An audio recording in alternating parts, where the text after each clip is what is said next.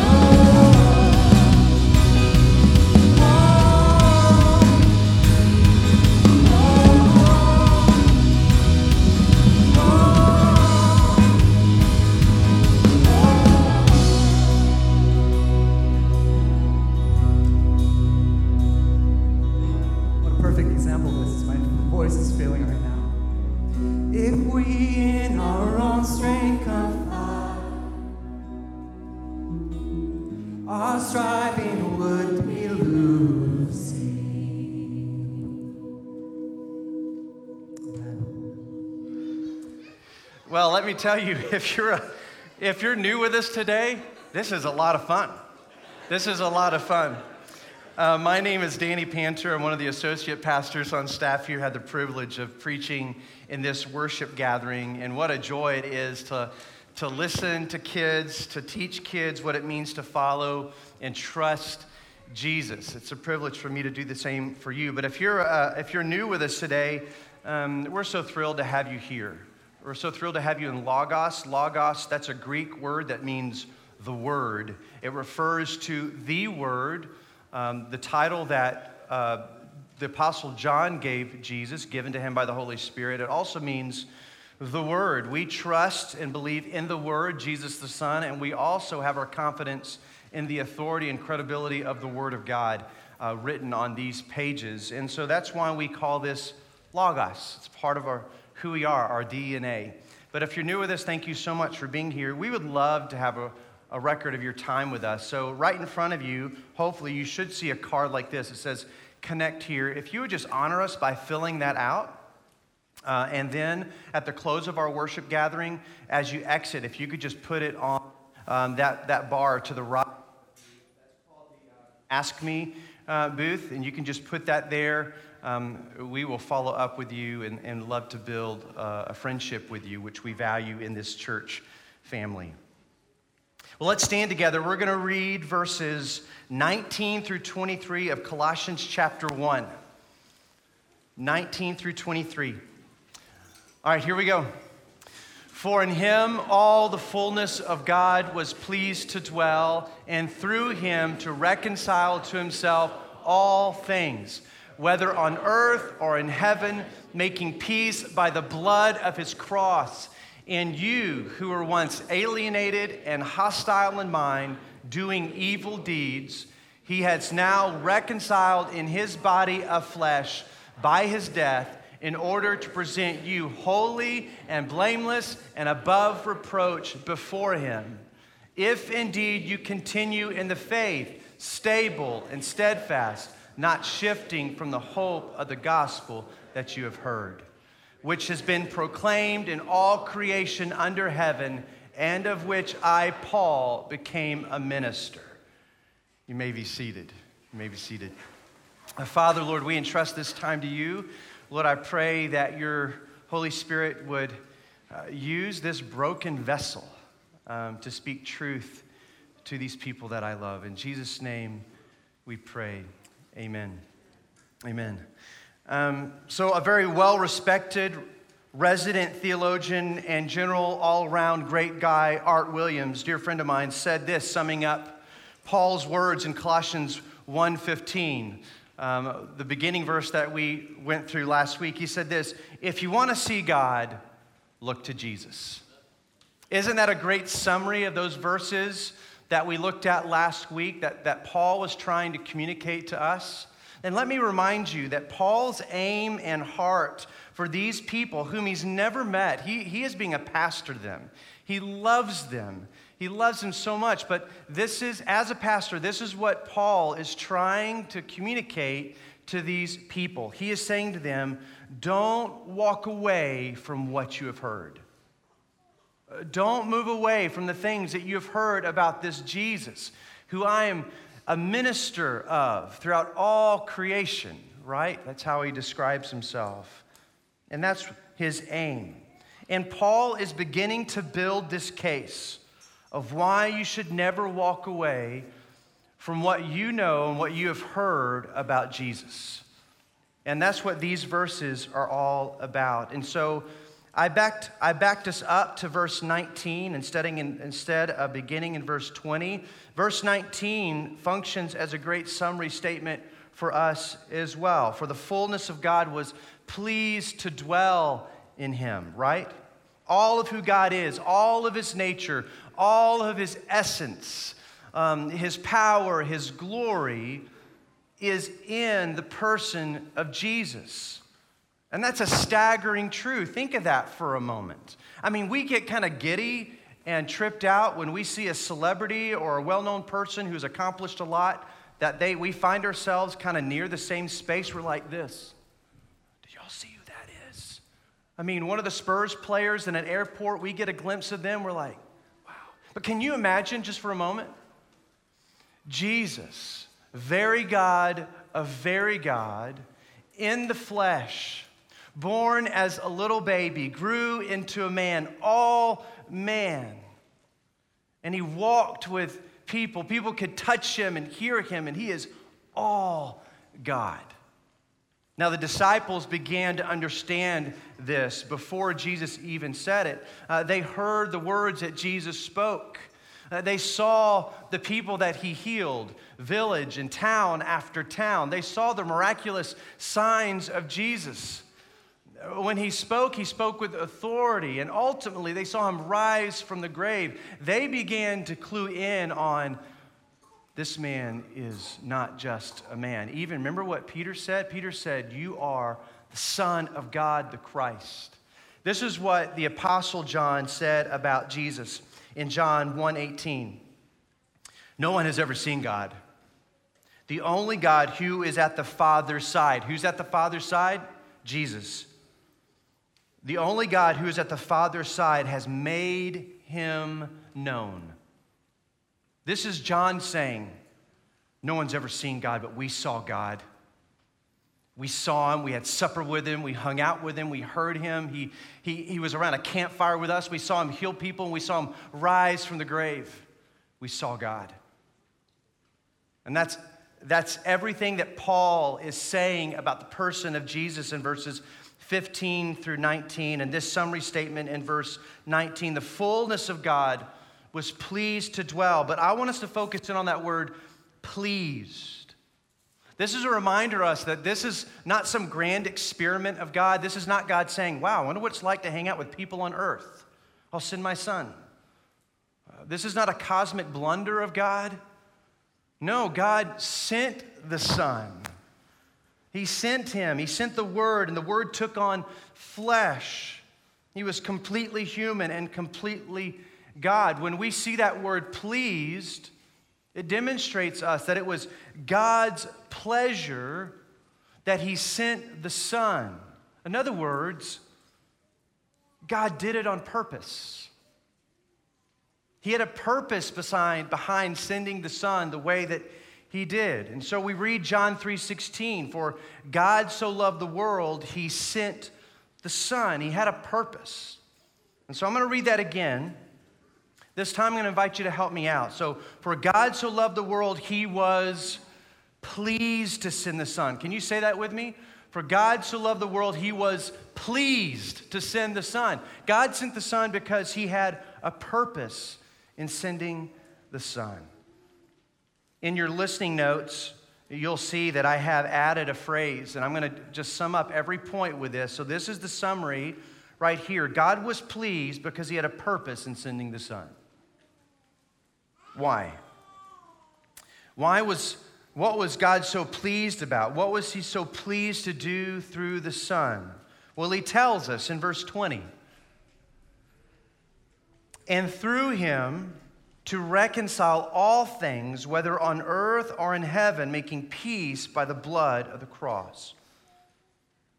God's good pleasure through the Son was to make peace between himself. That's reconciliation. To bring two that were once apart back together, to make peace between himself and all of creation, namely broken, sinful, fallen humanity. And Paul tells us the reason why. Why was it even necessary? Go to verse 21. He says this in verse 21 And you who were once alienated and hostile in mind, doing evil deeds. For although they knew God, they did not honor him as God or give thanks to him. We'll come back to that verse in a moment. But Paul says there are three reasons why there, were, there was this necessity of reconciliation, why peace needed to happen. And he says, first, Colossians and us, you were alienated from God. There was a deep, deep chasm between you and God. You were at odds with one another. You were disconnected. He even goes on. He says, not only were you alienated from one another, it wasn't that it just happened, it was because you were hostile in mind, which is what Romans 1 21 tells us we did not honor him as God or give him thanks. So, Paul is saying you were far apart from God. There was a deep chasm that you could not traverse, you couldn't overcome it. But not only that, you were hostile. You were an, an enemy to God. You rejected God. When you had an opportunity to say thanks to God, you didn't say thanks to God. When you had an opportunity to listen and to honor Him, you chose to reject Him. And he says, Colossians and First Baptist Church, you were hostile in mind. You were an enemy of God in every way. And not only that, not only was your mind hostile towards God, in other words, you rejected God right out, flat out. I don't have anything to do with you. I want to be my own God. That's what we say and what we have said.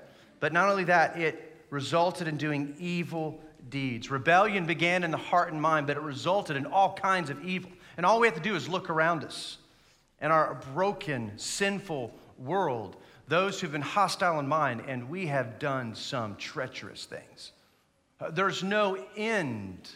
Even though all of us don't do all the kinds of evil out there, when we look in the world, there's no limit to the evil that is done by those who are hostile in mind doing evil deeds. I know some marriages like this, not meant to be enemies, not designed to be enemies, but they are. They are hostile towards one another, alienated, distant. They hurt one another with word and deed, and the chasm is so deep that it seems impossible to overcome, to make things right again, or even for the first time. It's no wonder that God chooses marriage to be a picture of covenant love, that peace between a husband and wife, joy and blessing between a husband and wife. But when marriage goes all wrong, it's also an incredible picture of the, the deep chasm between humanity and God. That seems hopeless. And apart from God, it is hopeless. And in marriage, when it's it, both parties are at fault, here it's all us. I mean, we're that to the nth degree, a millionth times over. We have said no to God. We have thrown barbs at God. We have chosen to go our own way, and we have built this deep, deep, deep chasm. The Colossians were once like that. But Paul says it doesn't describe them. That doesn't describe them anymore. Paul says, now you are reconciled. Everything has been made right. But how? Well, he tells us, verse 22 He has now reconciled in his body of flesh by his death, in order to present you holy and blameless, as if you never sinned, and above reproach before him. Jesus, the Son of God, very God of very God, creator, sustainer, the image of the invisible God, the fullness of God, was pleased to dwell in Jesus, the Son, by his death, his body of flesh, by his death, by his blood, reconciled us and made peace between us and God. That's how. The Bible says in Ephesians chapter 2, beginning in verse 3, we were by nature children of wrath. In other words, all of us stand guilty of treason, rebellion. All of us, like I've already said, are enemies of God. We are prisoners of war. We have committed war crimes against God and humanity. We are completely worthy of judgment. And not just a few of us, but all of us. The Bible describes all of us that way. If the hammer deserves to fall, it deserves to fall on us. We are by very nature children of wrath, but it doesn't stop there. Paul says in Ephesians verses 4 through 5, he says, But God being rich in mercy, but God being rich in mercy, he sent the Son, in whom the fullness of God was pleased to dwell, creator, sustainer of the universe. But God being rich in mercy, because of the great love with which he loved us, even when we were dead in our trespasses, made us alive together with Christ. By grace, you have been saved. That's how we're reconciled. Uh, Not by any work of our own, uh, not by turning a corner and starting, starting to do better things or good things, but because of the Son of God, the one who is worthy and holy and true, who shed his blood, his body, Jesus, the man, died for us. And this was the only way God could do it. Ephesians 2 6, let me just read this real quick. This is remarkable. Listen to this. This is the result of God's mercy through the sending of the Son and Jesus reconciling us back to God. Ephesians 2 6. And raised us up with him and seated us with him in the heavenly places in Christ Jesus. When we talk about reconciliation, we're not talking about halfway. Isn't that good news? That when we are reconciled, we are seated in the heavenly places with Christ, doing a work we never could have done on our own or even have thought of doing because we were hostile in mind, but Jesus did on our behalf. When we deserved to be eternally condemned for our rebellion and hostility towards God, Christ died for us. The man, Jesus, God, Jesus, He took our place, taking on all of God's wrath as children of wrath, so that we would be forgiven and be made holy and be reconciled. So the Colossians had heard this before, so have we. We know this. Most of you have heard. This is the gospel, this is the good news. Right? But here's the point of Paul. Coming out of verses 15 through 19, that exalted Jesus as rightly Paul should, that there's no one like him, that he is he is the creator, sustainer. He holds all things together. The fullness of God is pleased to dwell in. This is, this is the whole point that he wants to remind the Colossians of and us is that there is no other person or no other thing that can do what Jesus has done for you and continues to do. There's no other thing, no other work, no other activity, no other sacrament, no other ritual that can do what Jesus has already done for you on the cross and the resurrection when you put your faith in the person and work of Jesus Christ. No person, no thing can replace or empower what Jesus has done or add to what Jesus has done. That's the whole point. That's his case. It's not as if Jesus says, All right, I died for you and rose from the grave. I got things started from you. Now, if you could just finish that work, I've just got your righteousness to a certain point. Now, you've just got to add your own righteousness to keep it going, to finish what I started. Listen, we can't do that. We can't live this life of faith that way. That's the whole point of Paul, that only Jesus is able not only to redeem you from your wickedness and hostility of mind, but also sustain you to the finish line to make you more righteous day by day, to conform you to the image of his son Jesus day by day. You don't do that. Paul's saying you can't do that. You can't add to that. So don't. Don't do it. Jesus died once for all time. What he accomplished on the cross, he did for all time. You can't add to it or take away from it. God was pleased to reconcile enemies to himself, and only Jesus could do it.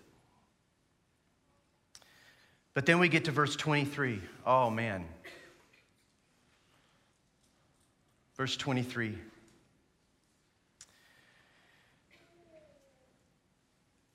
If indeed you continue in the faith, stable and steadfast, not shifting from the hope of the gospel that you heard. If. No one likes that word if. We get to that word if and we're like, oh my goodness. Do I need to be looking over my shoulder and wondering if, if I was saved yesterday and not saved today because of something I did this morning? Can I just put you at ease, that's not what Paul's after here. Uh, Paul's not trying to paint this picture of us once saved, not saved because of something you did between point A and point B, because you, you, you yelled at your daughter uh, in the morning because of something. And uh, that's not what Paul's after. But it is a very important if for us. There's clearly a lot at stake here. And this is really the turning point or the crux of Paul's case for Jesus. If. If. And so, full of grace and boldness, as a pastor, he writes to the Colossians. And now we receive today, he says, if there's a change in the object of your faith, if you look, if you look somewhere else for hope, to overcome your sin and alienation from God, let me tell you, you remain in sin. Your, your faith is not saving faith. If your faith is misplaced and not in the Jesus of verses 15 through 19, you don't have saving faith. That's what the if means. If your faith is not lasered in on the person of Jesus, the historical Jesus, the Son of God, who was fully man and fully God, and the work of Jesus, who died, gave up his body and blood on your behalf so that you can be reconciled and have peace with God. If, you if your faith is misplaced on thinking that somehow you can do a new work to add to the righteousness of Jesus, or if you can perform some sacrament, or if you can go to enough worship gatherings, or enough Bible studies, or be kind enough, if you think somehow that makes you right with God, Paul says you don't have saving faith. Because it's deviated from the person who, who alone can do the kind of work that you need. And he's pleading with him. Remember the Jesus you have heard. Cling to the person and work of Jesus. You can't add to it, and don't believe anyone who says that you can.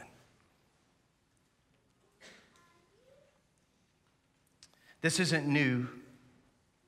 Jesus taught the same thing in Matthew 10 22. Listen to this. He says, The one who endures until the end, you will be saved. The one who holds on to me.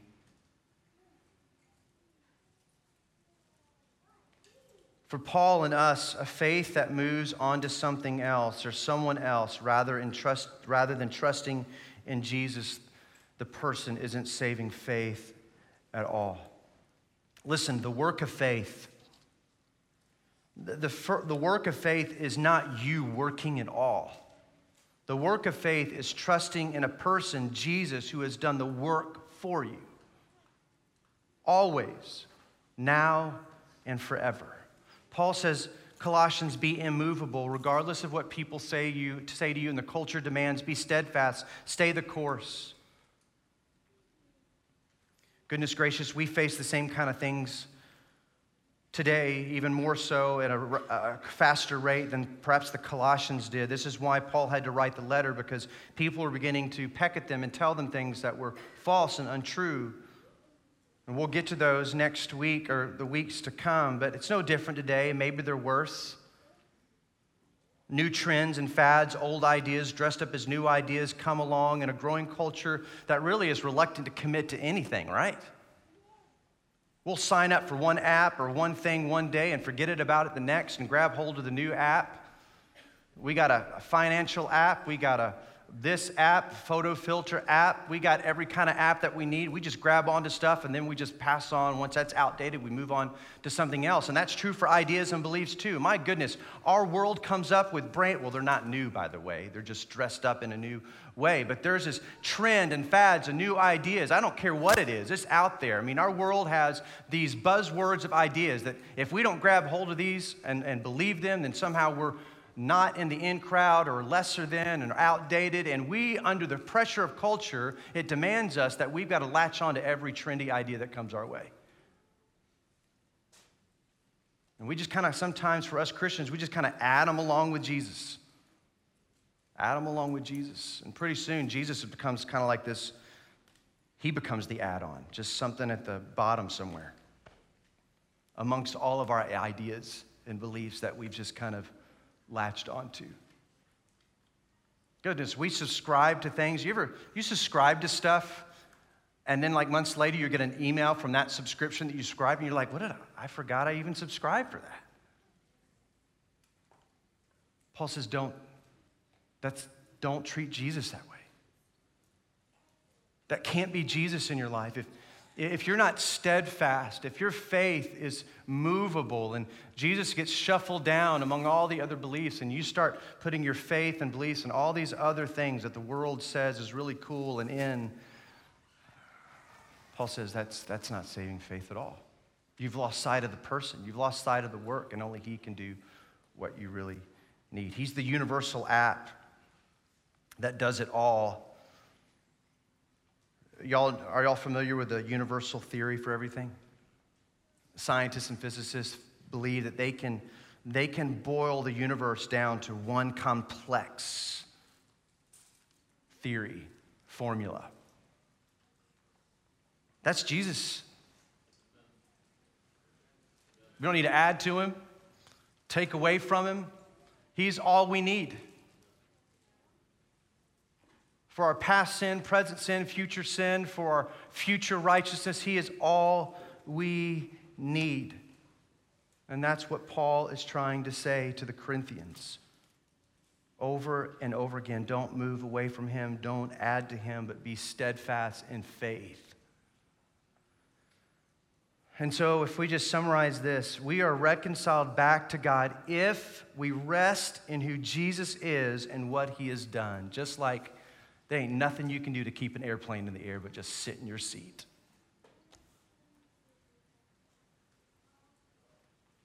What do I do with this? I mean, personally, what do, what, do I, what do I do as Danny Panter, one of the pastors of this church? What do I do with this truth, this reminder? I just want to share with you two ways, and there are a, a, lot of ways that you can apply this to your life. But let me just share with you, just quickly, two ways that I do it, and, and hopefully you can resonate with this, rejoice with this, or be challenged to do it on your own. When I sin, and by the way, I do sin. Some of you know that personally. Um, I do sin. I'm a sinful man, saved by grace. And by the grace of God, hopefully I sin less and less as I walk with Jesus, but I'm a sinful person. But what do I do? That moment that I'm convicted of the sin that I just committed, whether it's against my kids or my wife or a friend, what do I do? I have options. I can say, oh my goodness, I can't believe I did this. I've got to figure out a series of tasks things that I need to do that I know Jesus wants me to do to make it up to Him. Okay, um, I know I didn't go to worship service the past two weeks, so I'm going to do four in a row. I'm going to go to four worship gatherings in a row. Maybe that, oh, maybe five or maybe a thousand Hail Marys. I'll go a thousand Hail Marys. And we start thinking uh, that's the option. I can start trying to work in order to appeal to God and say, God, I'm sorry for my sin. Is this enough? I'm going to that Revelation Bible study, Father. Is that enough?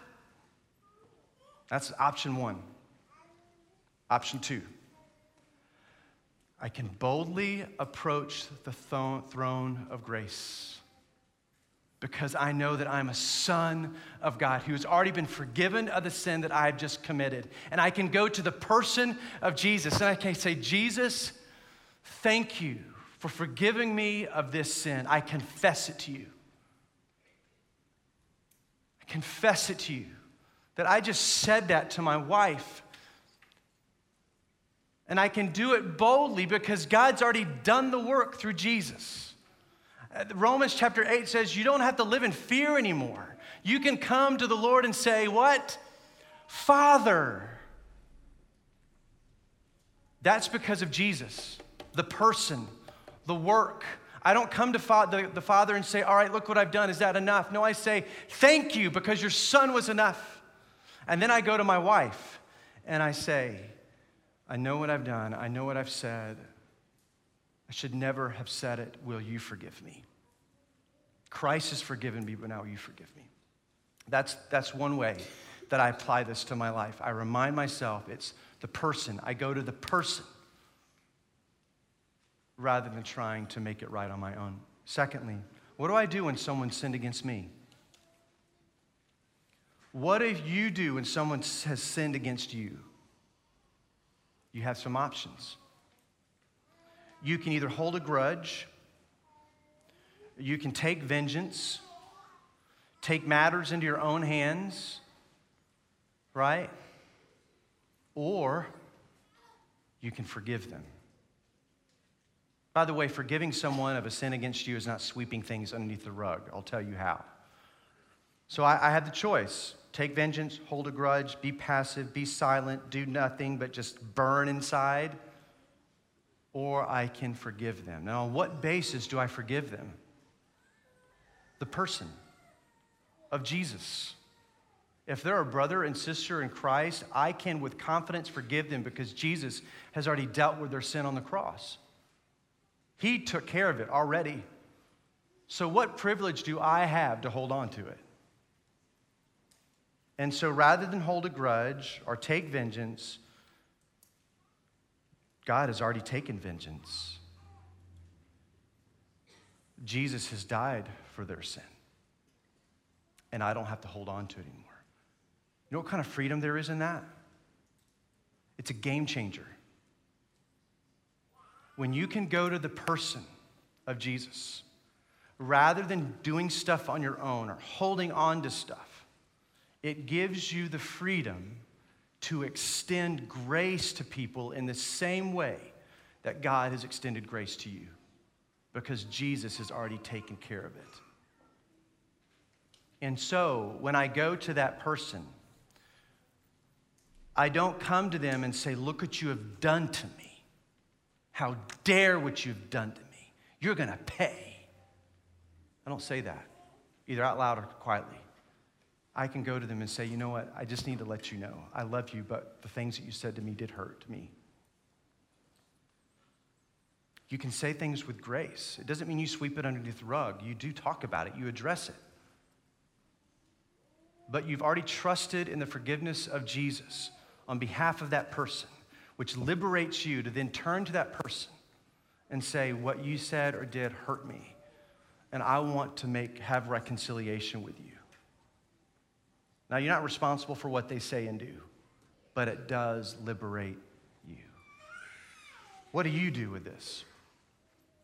What do you do with this truth that Jesus alone, the person, the Son of God, died on the cross and rose from the grave and has reconciled you back to God? What do you do with that every single day? My heart and prayer for you is that you do apply that, that you run to Jesus every single day, regardless of the circumstances, that He is your universal theory for everything. Everything. Let's pray. Father, God of grace and glory, we're so thankful for your Son, Jesus. Help us never to make him small or. Uh, or add anything to him, but help us to trust and come to Jesus alone in all of life. In all of life. Lord, may we respond with faithfulness. In Jesus' name we pray, and all God's people said, Amen. Stand with me. We're going to sing. We're going to respond together. Listen, uh, these altars are open. Um, come, pray. Say, Lord, forgive me. I've made you small in my life. Help me to come back to you. Help me not to add to you. But let's worship. Let's respond in how the Lord wants us to respond. Let's sing and you come.